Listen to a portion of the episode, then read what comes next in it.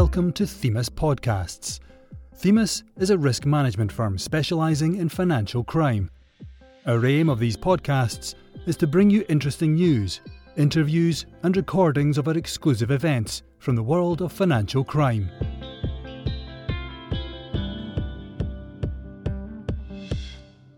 Trouble in Paradise Cracking Down on Corporate Secrecy.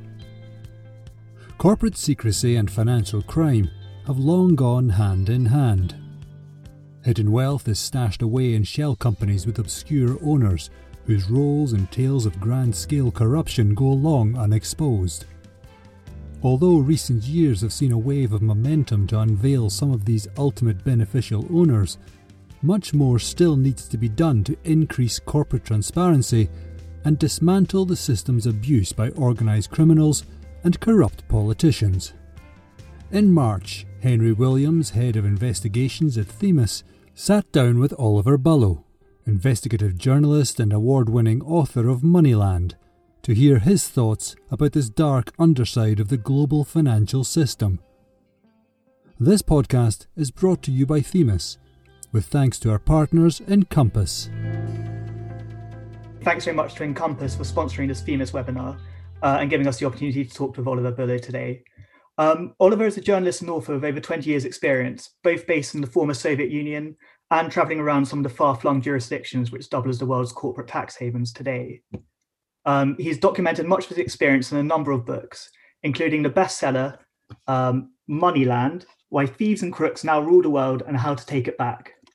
Um, no less a person than John Le Carre said that every politician and money man on the planet should read it, um, which I think is high praise indeed. Um, I first encountered Oliver a few years ago when he was working with Russian anti corruption activists, uh, giving guided tours of oligarchs' houses in London on a bus. and while we were stuck in traffic, we heard eye popping stories about how deeply corrupt money was embedded in the UK's economy.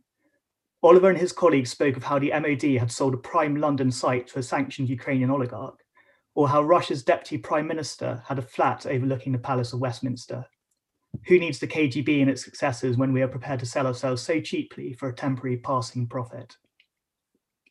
There's a coda to this story. Shortly after the bus tour, I worked for a reputable professional services firm. Over a coffee on my first day, I found out that one of the people through whose windows we'd been eagerly rubbernecking was, in fact, an esteemed client of my new employer.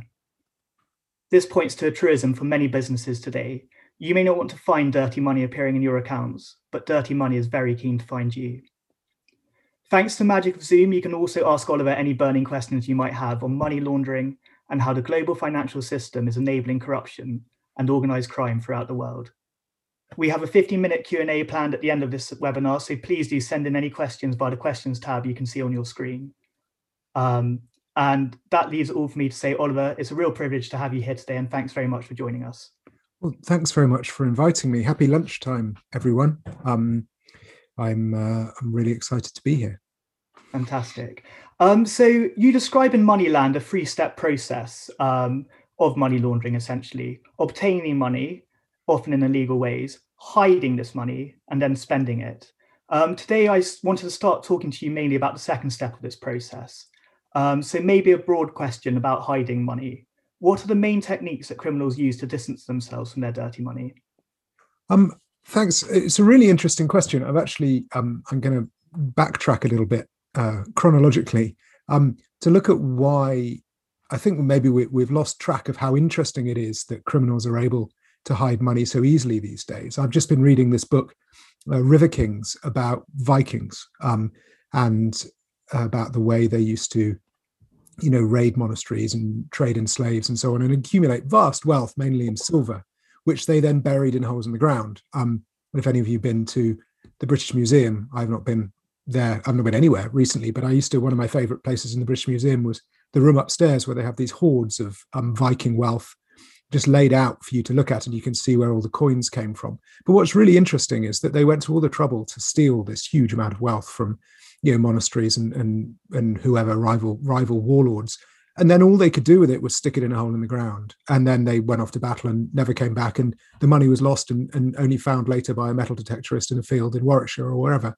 Um, and so what's really interesting about kleptocracy today um, organized financial crime the real top end of financial crime is how you don't have to hide your wealth in a hole in the ground anymore.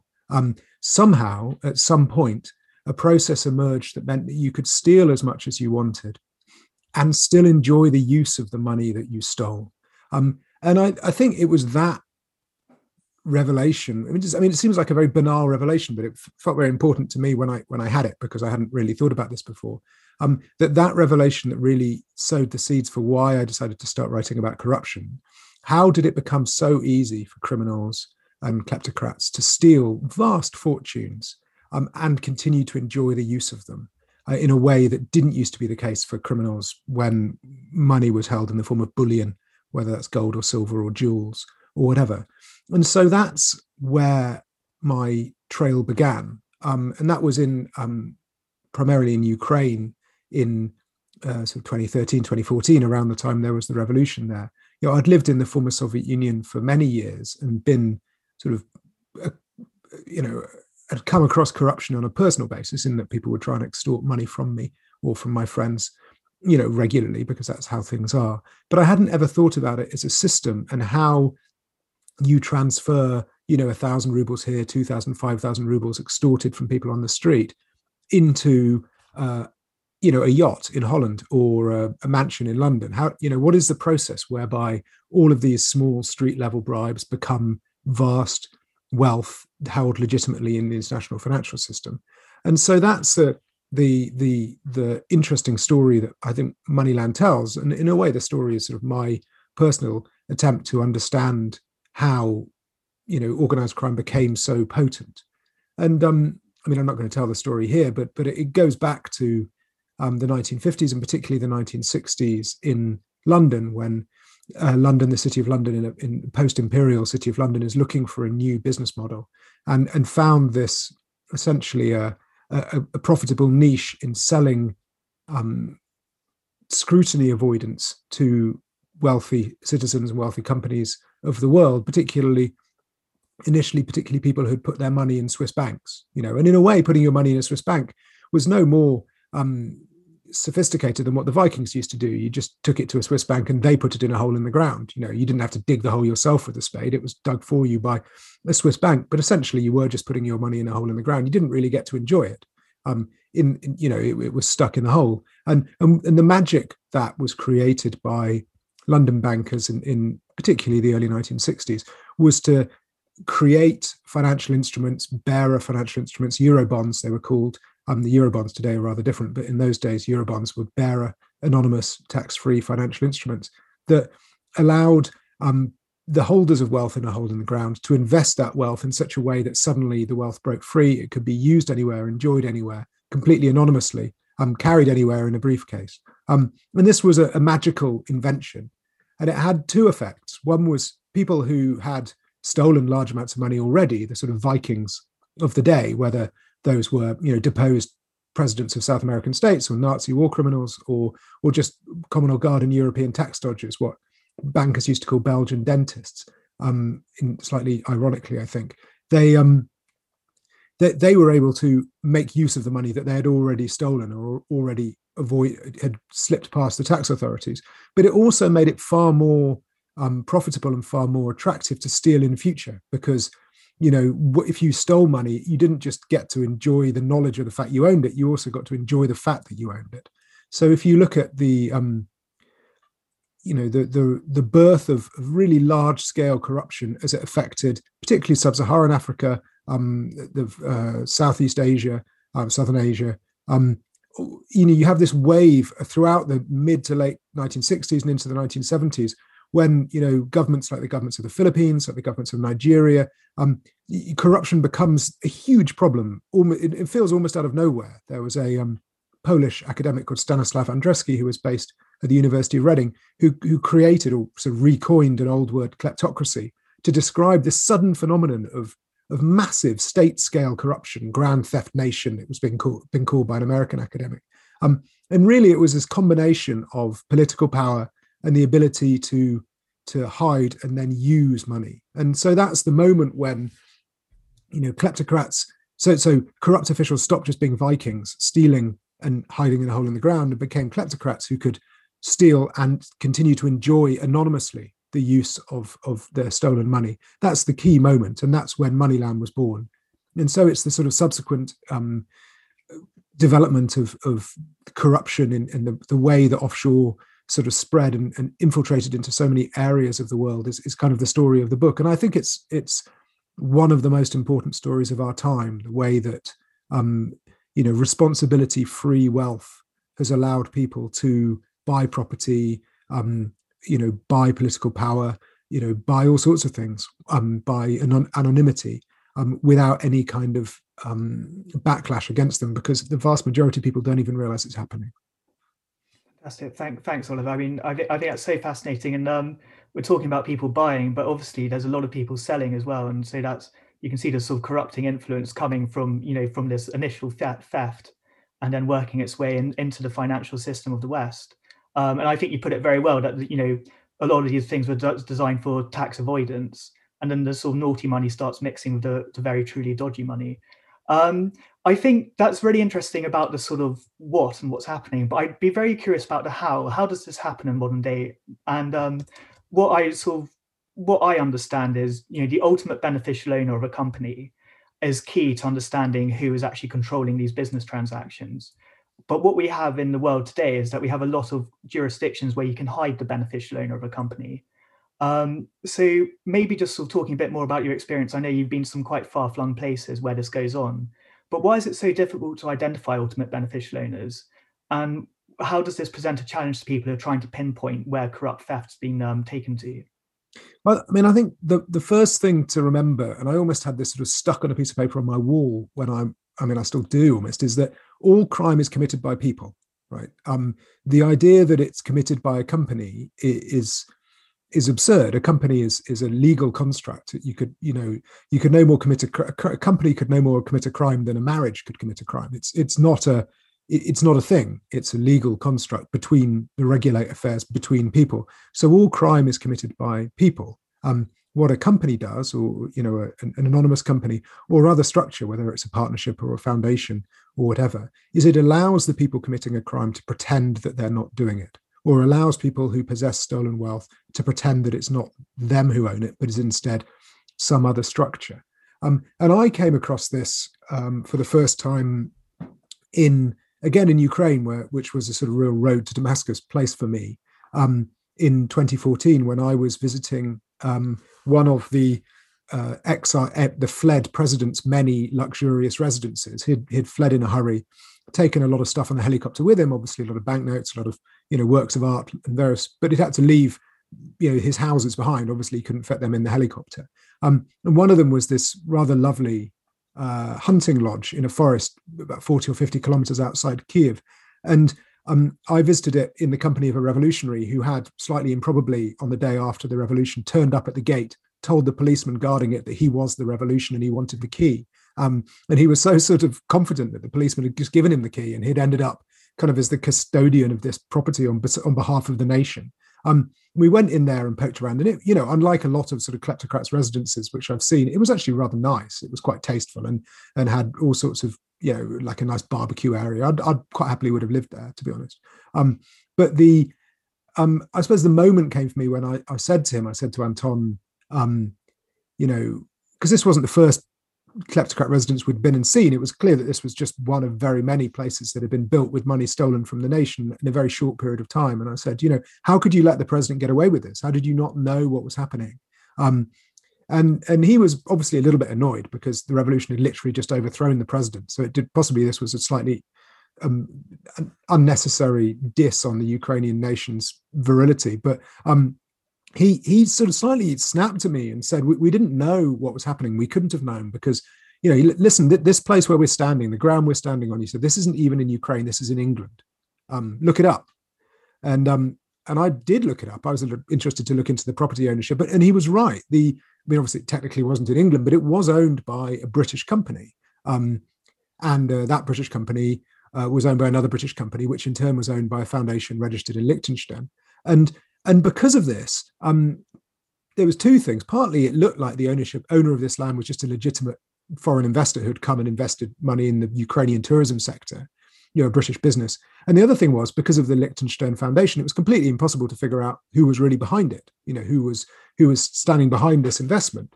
Um, all you found was a shell company at 29 Harley Street in in West London, and that was it. Um, and I suppose it, I had this this realization that um, at that point that corruption is not just a Ukrainian problem, or Ukrainian corruption isn't just a Ukrainian problem, but it is enabled by the West. You have, you know, as it were, sort of demand for corruption services from Ukrainian kleptocrats and supply of corruption services by British lawyers, British um, company and trust service providers, you know, British banks and so on. This isn't, um, you know, something that is that is re- stuck within one country. It is something that is inherently transnational. And once it becomes transnational, it becomes very hard for anyone, whether that's a revolutionary like Anton or a police officer, to figure out what's going on because you you can't you know you can't knock down a door in another country if you're a police officer. It's very hard to obtain evidence from another country. Um, and partly this is one of the places why, why I think journalists are, are, important. I mean, I would say this: I'm a journalist, but but um, but the fact that we can go wherever we like, ask questions of wherever we like, means that in a way we can cut through, you know, the the the the barriers put in the place of of investigating offshore wealth in a way that that, that very few um, you know officials can. Um, so I was able to to follow the the the um, sort of traces of stolen Ukrainian money all over the place. I went looking in Cyprus, and I ended up, as you say, I, I ended up on the island of Nevis in the Caribbean, um, which is a very lovely place indeed. It's like a little, very little island in the in half of the Federation of St Kitts and Nevis, the smaller half and the dodgier half, which is going some because St Kitts is pretty dodgy as well. Um, but it has a um, it has an incredibly opaque company registry, and I had this extraordinary conversation with the registrar who I who I interviewed, and she was um, she was just highly amused by the suggestion that that there was any corruption involved in what they were doing at all. She just couldn't see why the fact they were selling totally anonymous companies to Ukrainian officials was in any way troubling. Um, she actually laughed in my face when I suggested that they were somehow complicit in the corruption involved. And I think that that's essentially the problem because from the position, from the perspective of a Nevisian lawyer or registrar, all they're doing is selling legal instruments. They're not, you know, it's it's five hundred dollars and there you are. Here's your Nevisian shell company. The idea that that is a crucial tool for stealing wealth from the Ukrainian nation seems incredibly distant if you're sitting in the Caribbean, and that's the problem. You know, money flows seamlessly between countries, and suddenly it's half a world away from where it began and all the people moving it have got no idea where it comes from or, or, or no interest where it comes from.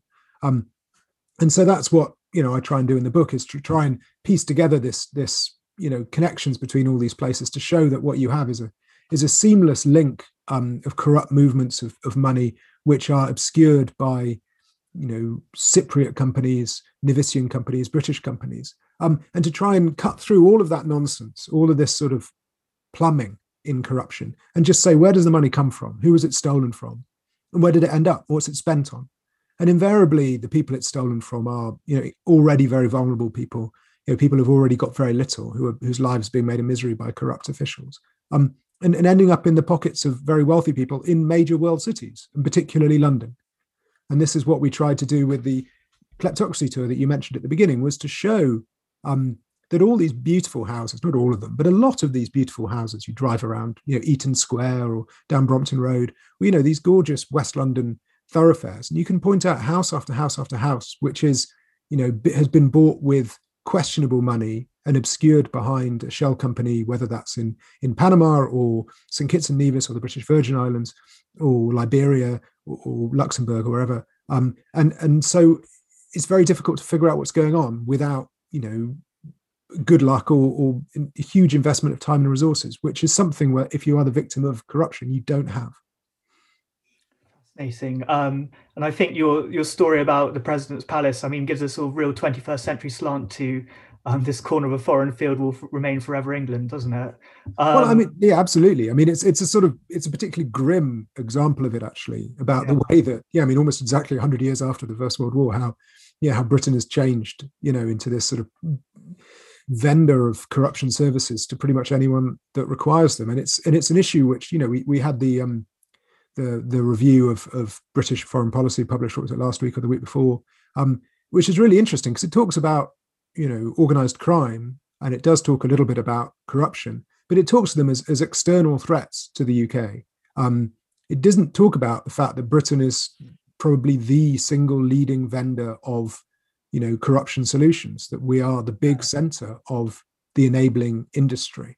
I would li- I'd like to jump in here actually because I mean you know you've you've written extensively about you know the failures of UK companies house for instance. Um, and you know certainly UK government has got its national economic crime plan. It's there does seem to be a level in the UK government which understands that there there are a number of issues here um, but do you think it's just a case of not enough resources, not being awake to the problem, was just too many vested interests, which is causing the UK to be, you know, central cog in this in this horrific bureaucracy? Yeah, I mean, it, it. I mean, obviously there is an aspect of there not being enough resources, um, but I think in a way that's just a way of, you know, that's that that's not an explanation because that just is another way of saying that there isn't the political will um, to do something about this. You know, I think that that for a long time there wasn't an understanding of what was really happening. I think you know us journalists are to blame for that we hadn't really managed to get the point across of what's really happening but i mean i've for this for the book i've been working on recently which i sent the manuscript off a couple of weeks ago um, and i'm in the lucky position not yet having heard back from my editor so i can pretend all is well um, Roman Abramovich. Yeah, yeah. Let's let's hope that doesn't happen. I um I but I did look into the interesting story of the Scottish Limited Partnership, um, Scottish limited partnerships, are, you know, Britain has many weird loopholes and cul-de-sacs in its legislation. Scottish limited partnership is a particularly weird one, um, in that they were, you know, essentially only really used for agricultural tenancies um, for decades, and then suddenly, you know, there's this explosion of their use in the early years of this century, um, and you ended up with more being created every year than had been created over the previous century, um, and you know, there's a lot of um, media coverage. A couple of very good, gifted journalists in Scotland who, who writing writing for the for the Herald and the Herald on Sunday about the misuse of SLPs, and, and a couple of, of politicians in Scotland who picked up on this and really tried hard to campaign for them to be reformed. Um, and and they were being used by criminals, you know, Eastern European criminals. If you look at the Danske Bank money laundering scandal, or or any well any of the big Baltic money laundering scandals, that the assets were being held and hidden in Scottish limited partnerships overwhelmingly. Um, and it should have been an easy thing to solve. But if you look at the submissions to government when government looked into solving this problem, there are multiple law firms writing in and saying that these structures are actually used mainly by the fund management industry. And if greater um, uh, red tape, in inverted commas, is imposed on them, then the fund management industry will leave and go to Luxembourg. Um, and so, interestingly, what happened was, and this is a story that I don't think has been told before, and I'm quite looking forward to it coming out in my book. The scoop here for you today is that actually, and, and this is like really escaped scrutiny altogether. During the process of um, looking into reforming Scottish limited partnerships to deregulate, to re, to re-regulate them, to up-regulate them, the government actually created a whole new form of limited partnership, which was even less regulated. Um, you know, so while you had one, the sort of the Home Office was was fighting quite hard to to increase the regulations in order to make it harder for money launderers.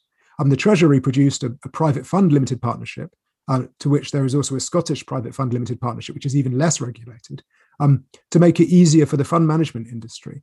Um, so there is this constant push and pull between you know what I call in Moneyland, which you mentioned earlier, between the naughty money um, and the evil money. That you know the the the naughty money quite likes these instruments as well, um, and the evil money gets to slipstream in behind.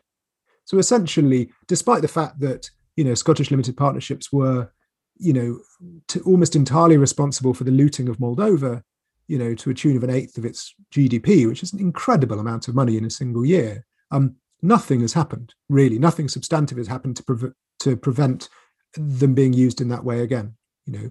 Uh, danske bank the biggest money laundering scandal in history um, largely or primarily using scottish limited partnerships and limited liability partnerships and various other british structures.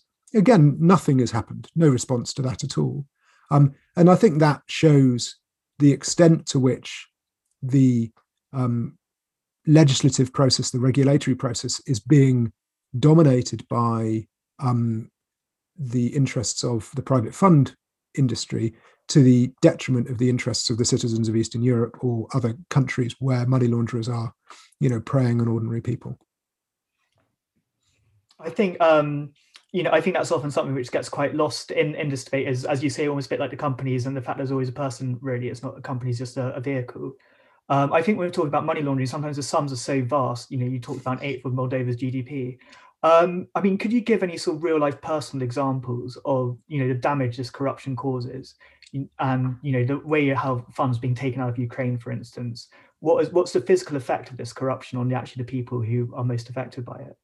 Well, I um, I work with a an anti-corruption group in Ukraine called the Anti-Corruption Action Center, um, which is set up by two insanely brave Ukrainians called Daria Kaleniuk and Vitaly Shabunin, who who are lawyers and who wanted to use their legal skills to try and fight corruption in the pre-revolutionary years and to continue to do so now. And one of the first reports they did, which was in 2013, when it was, you know, it was very dangerous. In fact, Daria had to leave the country for a bit because it was so dangerous was they looked into HIV, AIDS drugs, and tuberculosis drug prices. Um, uh, just just looking at the numbers, just saying we, we we don't know, we can't tell because of the shell companies, we can't tell who's dominating the market. But just looking at the numbers, how much is the Ukrainian government spending on HIV/AIDS drugs and TB drugs compared to what these drugs are available for in other countries? Um, and on average, um, they were being overcharged uh, between 150 and 300 percent um, for these drugs. Now, at the time, um, Ukraine had the, the, world's fastest growing HIV epidemic. Um, tuberculosis was was you know widespread in the country's prisons and and in particularly in the east of the country. Um, you know, it was these were huge public health emergencies. In fact, in certain bits of the country, tuberculosis and, and HIV had melded into a single epidemic. That people with HIV were catching TB because of their weakened immune systems. And this is, you know, it was a desperate situation. And yet, at the same time, there were officials in the Ministry of Health who were colluding with corrupt um, insiders uh, in in pharmaceutical companies to move the shipments essentially via ownership of Cypriot shell companies, which were then tripling the prices in order to take the money. So there just wasn't enough money in the system um, to to to buy the drugs the country needed. Um, and no, I mean, this first report by Daria and Vitaly was just into HIV, AIDS, and, and TB drugs. Um, later, I looked into this in terms of other drugs. Um, and a particularly striking, terrible story, to be honest, was about um, the clotting factor, which is used by haemophiliacs. You know, haemophilia, though it used to be a, a death sentence 100 years ago, it's very easily treatable now with regular injections of clotting factor, and it means the drug, the blood you know, clots entirely normally. But if you lack clotting factor, a bruise or a cut can can be life threatening. It can be the end of your life. And I became quite friendly with a with a family in Kiev. Um, Nina was the mother, and her daughter was called Nonna, and Nonna was seven when I first met them. And fantastic, lively, bouncy seven year old. You know, just the most funny, glorious young girl. Um, and her mum was amazing because essentially, when uh, Nonna was one, she was diagnosed as having haemophilia, um, and she couldn't get clotting factor, even though there is a Ukrainian constitutional provision that all Ukrainians have the right to the healthcare they need. This clotting factor just didn't exist because the money was being stolen by insiders in the Ministry of Health. So essentially, her daughter's haemophilia had taken over Nina's life altogether. Um, she she could never drink because she never knew when she was going to have to drive her daughter to hospital. Um, she used to sleep next to her daughter and trained herself to recognize the smell of blood. So if her daughter had a bleed when she was asleep, she would know that she could rely on the fact that she would wake up um, and would be able to wake up. You can imagine that jumping out of sleep in the middle of the night, putting your daughter in the car, driving her to hospital, and hoping that someone has got some of this medicine. And that, I don't know, I found that just just absolutely spellbinding. The thought that that, I mean, I have a seven year old myself, and the thought that that would be your experience of of growing up with a seven year old would be just desperation. They couldn't go outside to play because you never know if they'd cut themselves. And that's this is the human cost of corruption. You know, and meanwhile, we have Ukrainian uh, government officials buying 10, 20, 30 million pound houses in West London with that money, with the same money, you know, and um, and I suppose it, it, it's quite entertaining when when you know British government ministers talk about fighting corruption. You know, the response of everyone I know in Ukraine is just to laugh. You know, the, it's like you know, it's just it's just words. You know, they're not actually doing anything, and and it is you know, and it does. I think it really it really clashes with the self-image that many British people have of our country. You know, we think of ourselves as a sort of rule of law, jurisdiction and as a sort of you know we're kind of one of the good guys you know we're very generous with foreign aid or traditionally not so much this year um, and yet actually um, the reality of it is is that is that you know our position in the world from the perspective of most residents of places like Ukraine or Nigeria or Angola is, is, is the you know is the the place that that sells their rulers the wealth management tools that they need to to manage the wealth that they've stolen and that's not great really not well, that, I think that's that's what that's what I wanted to talk to you about. I mean, you know, I think some particularly horrific examples you've given there. Um, and you know, I think this brings us to another word. You talked about kleptocracy, but one of the other words that seems to go hand in hand with that is um, enablers and professional enablers. Uh, and when we're talking about that, you know, we're talking about lawyers, accountants, trust providers, and lobbyists.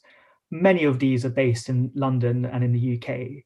Um, and w- what can be done in terms of being able to crack down on this? And is it a case of educating people not to take this money? I mean, the amount of people I've spoken to who laugh about having a Ukrainian oligarch on their books. Um, and then, you know, and actually the reality is this is where the money comes from. Um, what, what can we, what can we do about this? Yeah, I mean, it's really interesting. Um, there was a case uh, exposed in the Panama Papers of a, of a lawyer um, in, in London who had created a, a, couple of companies for the daughters of the president of Azerbaijan. Um, and he, he, as a result of the, the, the leak, the Panama Papers leak, and the media reporting around it, he was he, he ended up in front of the solicitors um, tribunal, the, the solicitors, the SRA's disciplinary tribunal, and was fined, you know, quite a substantial chunk of money. Though I suppose he probably did quite well for himself, so maybe it didn't mean much to him. Would have been a lot for me. Um, and what I found interesting was his defense. Um, was he, he said he'd never, he didn't even Google these two women to see who they were. Um, but there was nothing about them to suggest that they had any, you know, political connections. That was his in his defense. You know, they shared a surname with the president of Azerbaijan, right? Now, okay, Aliyev is a relatively common surname in the former Soviet Union, but still, um, you know, if, if anything is to give someone away as a politically exposed person, the fact that they have a surname which is the same as the president of an, of an oil-rich, you know, authoritarian ex-Soviet republic, you'd think that that would be a you know a, a bit of a red flag. And I think it just goes to show how normalized it's become for lawyers and, and others to work with people like this in, in London, and not just London. I mean, the, the you know lots of places in the United States and elsewhere in Europe are as bad, um, if not quite as successful at it as we are. Um, then you know I think it, it it it's just become normal. You don't like you say people boast about it. It's it's you know there's a lot of money involved. I tell the story in Moneyland of this astonishing episode of um, the reality TV show Say Yes to the Dress, in which you know a bridal a wedding dress boutique in New York um, basically shuts for the day to allow an Angolan government minister's daughter to go and spend six figure sum on a wedding dress. Um, and you know, and it's it's great telly. It's very entertaining. Um, yeah, they're talking about how she's basically a princess in her own country, and they need to treat her, you know, with with you know all respect and everything. And no one at all stops to think Angola is a country with, you know, fifty five percent, you know, child poverty level. I mean, appallingly, you know, deprived population. And how on earth has this woman got enough money to drop a six figure sum on a wedding dress? You know, considering her dad is in, is a member of the Politburo. You know, it's yeah, I mean, not I'm not accusing the guy of corruption. Maybe he has a successful business empire on the side. Who knows? But but um, it, it's still it's just that you know the, the lack of curiosity about the origin of people's wealth. Um, you know, I think my I I think that what we need is people to go to jail. Um, you know, I think if one or two lawyers went to jail and got treated in the way that benefit fraudsters get treated, um, then it would focus people's minds quite significantly. At the moment, there's very few downsides really to moving criminal money around in, in, in this country. I mean, we see in the states people get treated, you know, quite quite roughly. Um, financial institutions end up with these huge fines, but in Britain, it you know it's it's a slap on the wrist, if that, most of the time. And so, yeah, I mean, I you know, I, I think we have pretty good laws in Britain. I just don't think we enforce them, um, and and that's a you know is is a chronic problem which has been going on for a long time. And and and that again comes back to the question of political will you know the under resourcing of the national crime agency the city of london police the met and serious fraud office is, is chronic and has been going on for for for decades um you know the the predecessors of those agencies. Okay um just um just a word now for our audience. Um so oliver's going to be taking questions from the audience now in five minutes Um, so please do. We've got a couple coming in, but please please do keep on sending them in, and we'll we'll we'll try and get through as many of them as possible in the last twenty minutes of this webinar. Um, I think probably just to sort of finish off on this section, or the like, you're talking, um, you know, about investigating some pretty nasty people um, and traveling to some quite interesting destinations. I mean, were you were you ever in danger doing your research, and have you got some pretty fruity stories about going around doing this? No, I mean, not really. I used to be before I did this. I, mean, I was before I was a journalist. I was a journalist, but I um I used to report on uh, Chechnya um, in the early 2000s when there was war in Chechnya and and an awful lot of hostage taking and suicide bombing and stuff. That was my job. So um, to be honest, it, it, seems like a um, it's like a re- retirement job in that regard. Um, you know, the, the that was pretty horrible a lot of the time, and going to the Caribbean and, and failing to get answers from an official in the Caribbean is, you know, I mean, it hardly hardly feels like working most of the time. You know, oh, oh, look, here I am on a on a ferry from St Kitts to Nevis, where I'm going to fail to get any information at all, while going in the evening to write up my notes in a beach bar. You know, it's it. There are there are worse ways to earn a living. Um, you know, I have had, you know, I do get occasional sort of slightly mean communications, and and I do get hacked every now and then, and so on. But but really, um, you know, I think the difficulties I face compared to the difficulties faced by investigative journalists in places like Russia or um, or Ukraine or, or, Angola is nothing really. Um, you know, the real um, the real people who suffer the brunt of these of the kleptocrats are colleagues in in Azerbaijan, um, yeah, Russia, Afghanistan. Yeah, that's where the danger is. Um, so far on my hillside outside Hay Wye, where I live, you know, I'm, i feel okay. I mean, touch wood, no one's come for me here yet. And I, to be honest, I'd be surprised if they did. I think by the standards of of the people they really care about, I'm a bit of an irritation rather than an existential threat. Fantastic. Well, I think I think that's that's that's a pretty pretty good note to finish on there. Um, and um, yeah, just to say, you know, some of the um, articles which um, I've I've certainly come across, such as your report on the 2,000 different companies at 29 Harley Street. 20, um, 29 Harley Street. Interestingly, 29 Harley Street. Um, there was a that their their email server. So 29 Harley Street was the is the house in West London where Yanukovych had his companies. And and I thought it was funny that it was Harley Street. This was when I was very green and looking into all this. Oh, Harley Street, that's funny. And then I looked into Harley Street and realized that for, for decades there'd just been fraud after fraud after fraud linked back to this one building.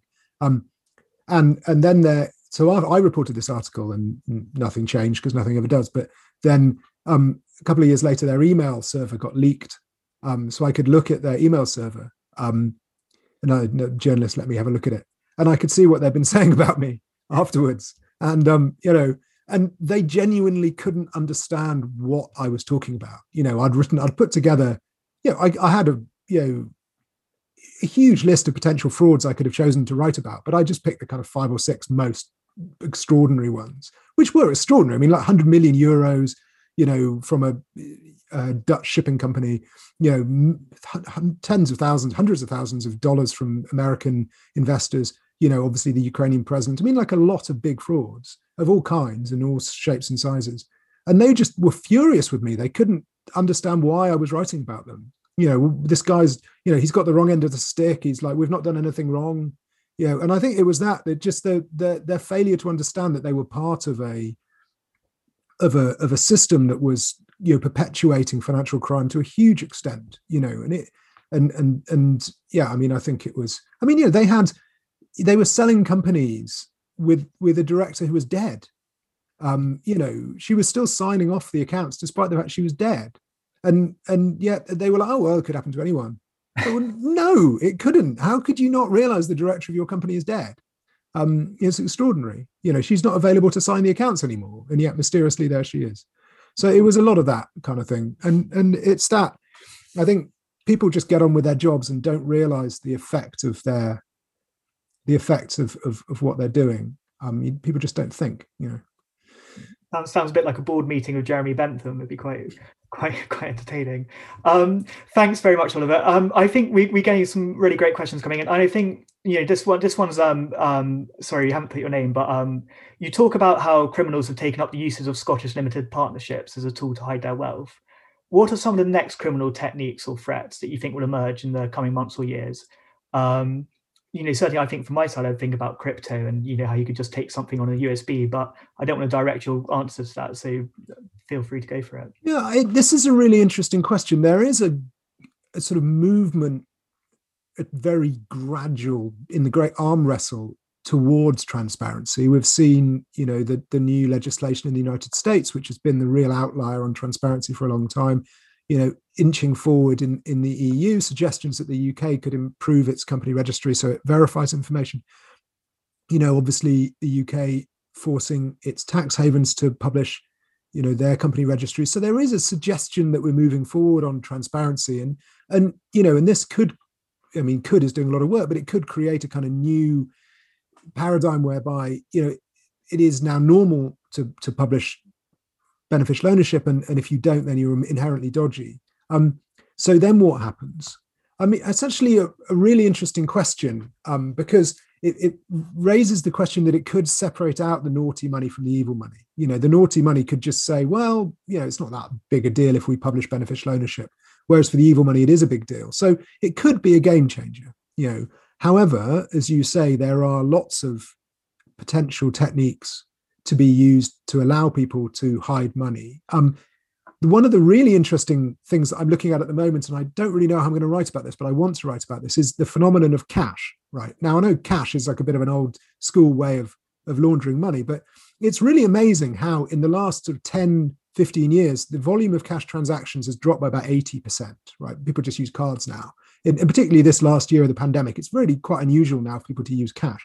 Yet the volume of cash in circulation in all major um, economies, so whether that's the Eurozone, the UK, the, the US, Canada, Australia, New Zealand, um, the volume of cash in circulation has, tripled. Um, so while there has been this increasing, you know, crackdown on the movement of electronic money um, and much more due diligence on the movement of electronic money, at the same time, governments are issuing ever larger volumes of cash to allow criminals to circumvent um, those controls. And I find that very interesting. Um, you know, there is a very a distinct lack of joined up thinking in, you know, that the, you know, the government is taking away with one hand while handing out with the other.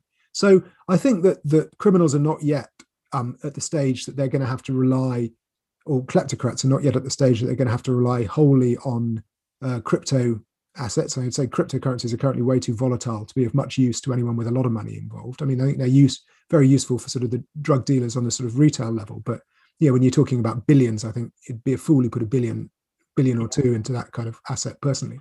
Um, but you know, I find the use of fine art in being held in free ports and then as a, as a collateral for raising loans or or or you know yachts big you know i mean i, I was talking to someone the other day who said he, he, he had a client who, who didn't bother with cash anymore he just has fifty thousand dollar watches, turns up in a new city, sells his watch, and there he goes. He's he's fine.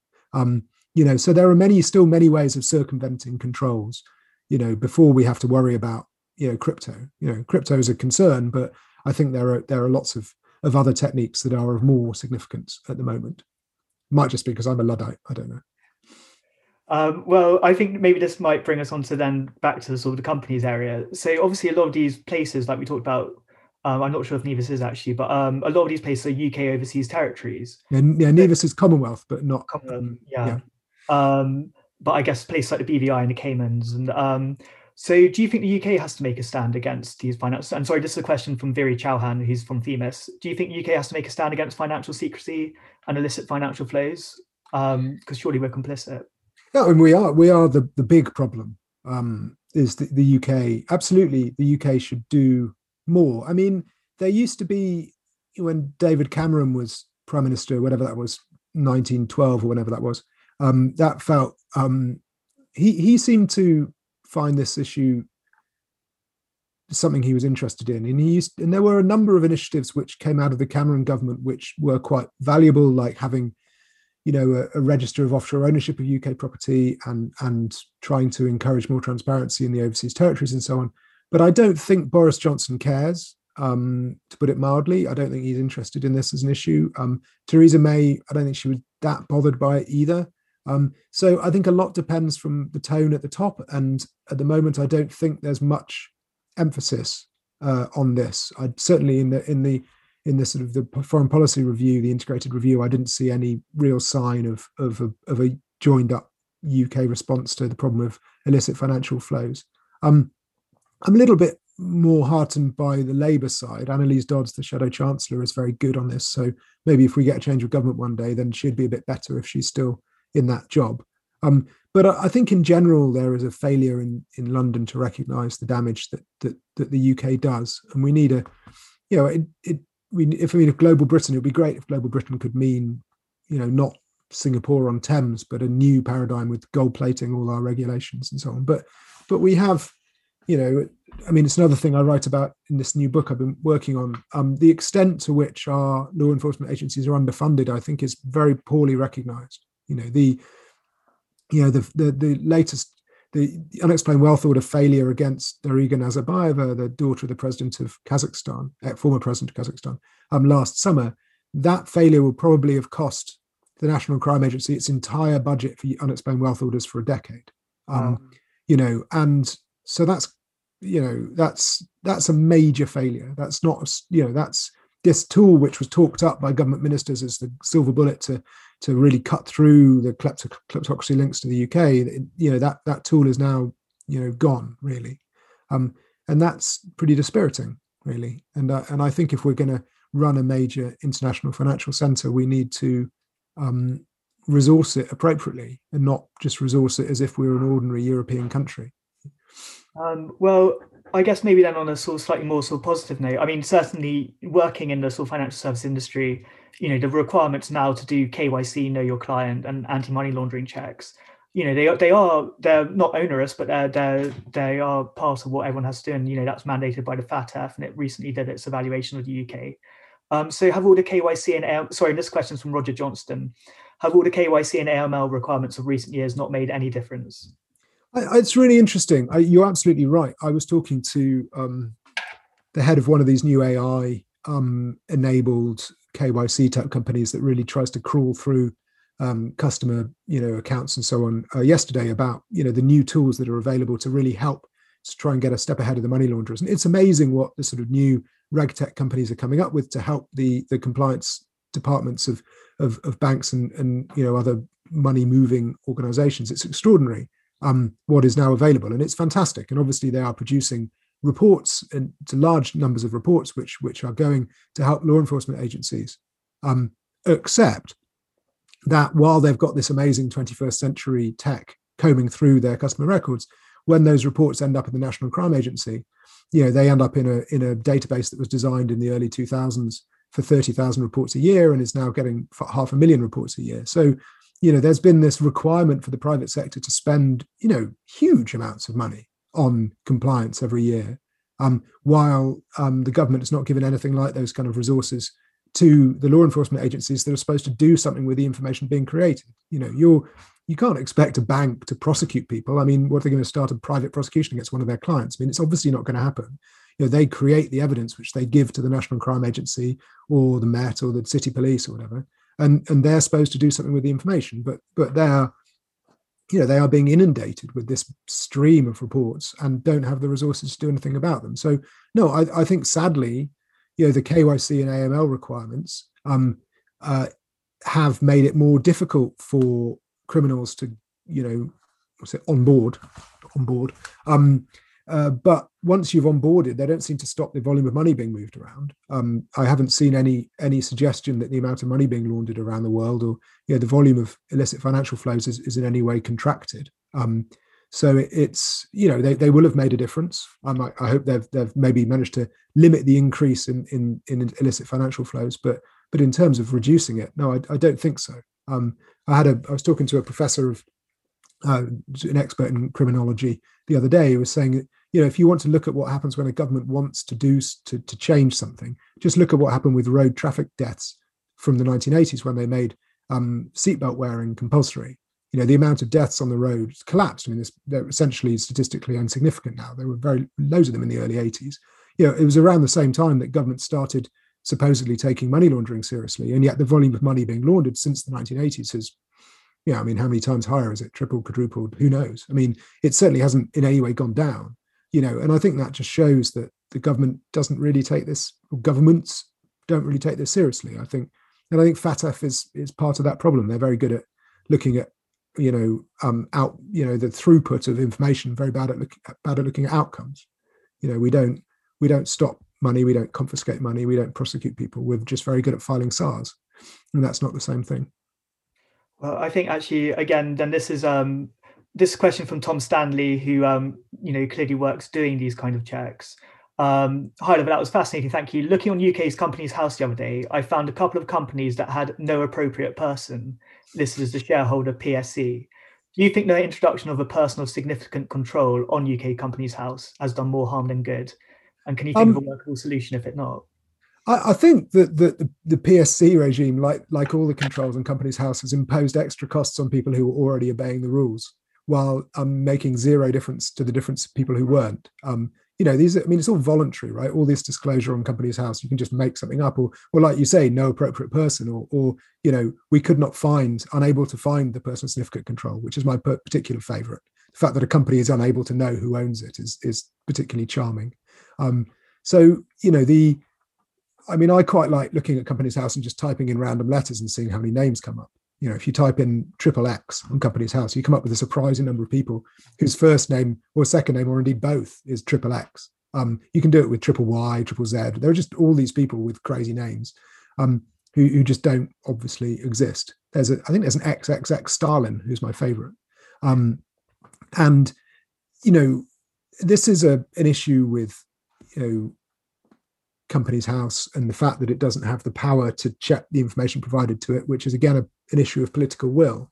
Um, you know, in terms of a workable solution, um, you know, there are two workable solutions which would be pretty easy. One of them would be to give Companies House the money it needs to check the information, which wouldn't be difficult. I mean, you know, if, if you you can tell XXX isn't a real name, so just you know that sort that out. Or the other one is to do what they do in the British Virgin Islands and say that that you can't register a company directly with Companies House. You need to go via a, reg- a regulated professional. And then if there's a problem with the information, then you're gonna you can go after the regulated professional who filed it. Um, I don't see why in Britain we have this fetish with having to fi- be able to create companies directly at Companies House. You know, I created one myself. You know, it took me what 15 minutes and cost me 12 pounds. Uh, you know, it's it, it you know the idea that if you know, if it costs more than 12 pounds to create a company, this is going to, you know, torpedo the British economy. You know, we were fine with Brexit torpedoing the British economy for the sake of sovereignty. So why can't we accept that we could charge 30 pounds for a company, you know, in, in order to try and end financial crime? It just seems extraordinary considering the cost of financial crime to everyone in Britain. Um, so I'd say, to my mind, the best solution would be not to try and turn Companies House into an investigatory agency, which isn't what it's set up to do. It's a library but instead to have the only people who can file information with it are people who are regulated for money laundering purposes, um, you know, with their whatever their regulatory body is, and um, whether that's solicitors or, or whoever, and and leave it at that. And if there's a problem with the information, if if you know a solicitor creates a company and the and the PSC is XXX Stalin, then you know who to who to prosecute for that, and and soon enough those filings will stop. It seems obvious to me, and I don't really know why this isn't being discussed. No, it does sound like a very, very neat solution. This might bring us actually naturally to Roy Reeves' question, which is given the vast amounts of wealth we're turning a blind eye to in the UK and all the upper middle class jobs it's providing, is there any sense that this might be a sort of shadow government policy turning the UK into moneyland, given how important it seems to be for our, our professional services economy? Well, it's a really, really interesting question. Um, and actually, I, I, in fact, this next book I'm doing, I was essentially, in a way, trying to answer it to look back and say, you know, who did this? You know, who was the official in Britain who decided that this was a, a good idea? And actually, you know, you know, the more you look at sort of government in inverted commas, the more it sort of splinters as a concept. Um, and actually, the the the sort of the first iteration of offshore in Britain appears a year or two before the Suez crisis in the 1950s. And um, it was essentially a way of avoiding exchange controls, which at the time were, were put in place to support the pound. and it was signed off by the Bank of England. So the Treasury didn't know this was happening. Um, you know, for they didn't know for years. Um, but the Bank of England were fine with it because they thought it would bring business to the city. So, in a way, was there a government in inverted commas policy to support Moneyland? Yes, there was. If you include the Bank of England in government, you know, the Bank of England was fine with it.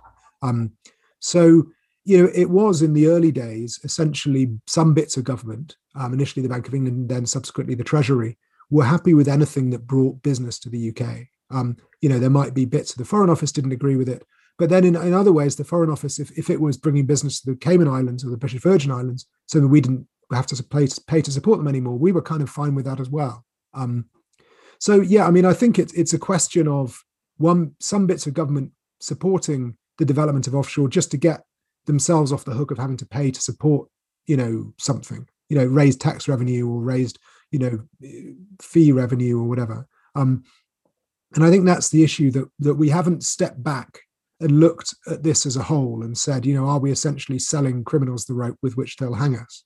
Um, we're worrying only about one side of the budget and not the other side. I think that that's been a long-term problem in the UK and possibly in other places. I mean, I think the Netherlands has had a similar issue with their overseas territories as well, um, and and and, the, and possibly the well, in the US as well. If you look at what happens in Delaware and South Dakota and so on. So yeah, I mean, I think that that that Britain has for a long time failed to analyse what's really happening or failed to care what's really happening. And yeah, undeniably, um, an issue is the fact that yeah, a lot of people were uh, are able to go and work in the city and earn loads and loads of money, um, essentially by moving funny money around, um, and that helps, you know, the children of the well connected and the well educated to to you know live prosperous lives, um, and and we don't really think about at, at what cost that's happening. Great. Well, thank thank you very much. I think we've, we've covered a, a, hell of a lot of ground there, and I, I, I see we've got quite a lot more questions to go through. But what we do have is we have the Themis Senate, oh yes, um, which um, is where you can submit your answers written, and then um, so yeah, um, we've got the the websites up there now, which you can all see. So if you log into www.crime.financial forward slash Themis Senate, you can submit these questions, and uh, we'll try and get Oliver to answer as many of those as possible. Okay.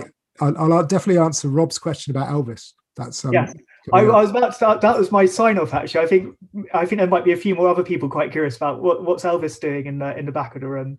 Well, I, am slightly embarrassed to admit this, but um, when I was growing up, I used to have a bit of a weird thing about Elvis, um, and I blame there was a, a, a, Matchbox that once said that Elvis died in the month I was born. Um, and you know, I didn't. I grew up on a farm in mid Wales. I didn't know anything about Elvis really, but I was interested by the fact that he died in the month I was born, and I started as, as, a, as a quite a small child to sort of slightly think that maybe I was Elvis, kind of reincarnated, not in a sort of I can't sing, but just in a sort of somehow. And so I've always had a bit of a strange thing about Elvis, and that was a, a present from my brother, um, who decided that that um, that I needed to remind myself I wasn't in fact Elvis by having Elvis at present with me at all times. So there he is in the corner, keeping an eye on me.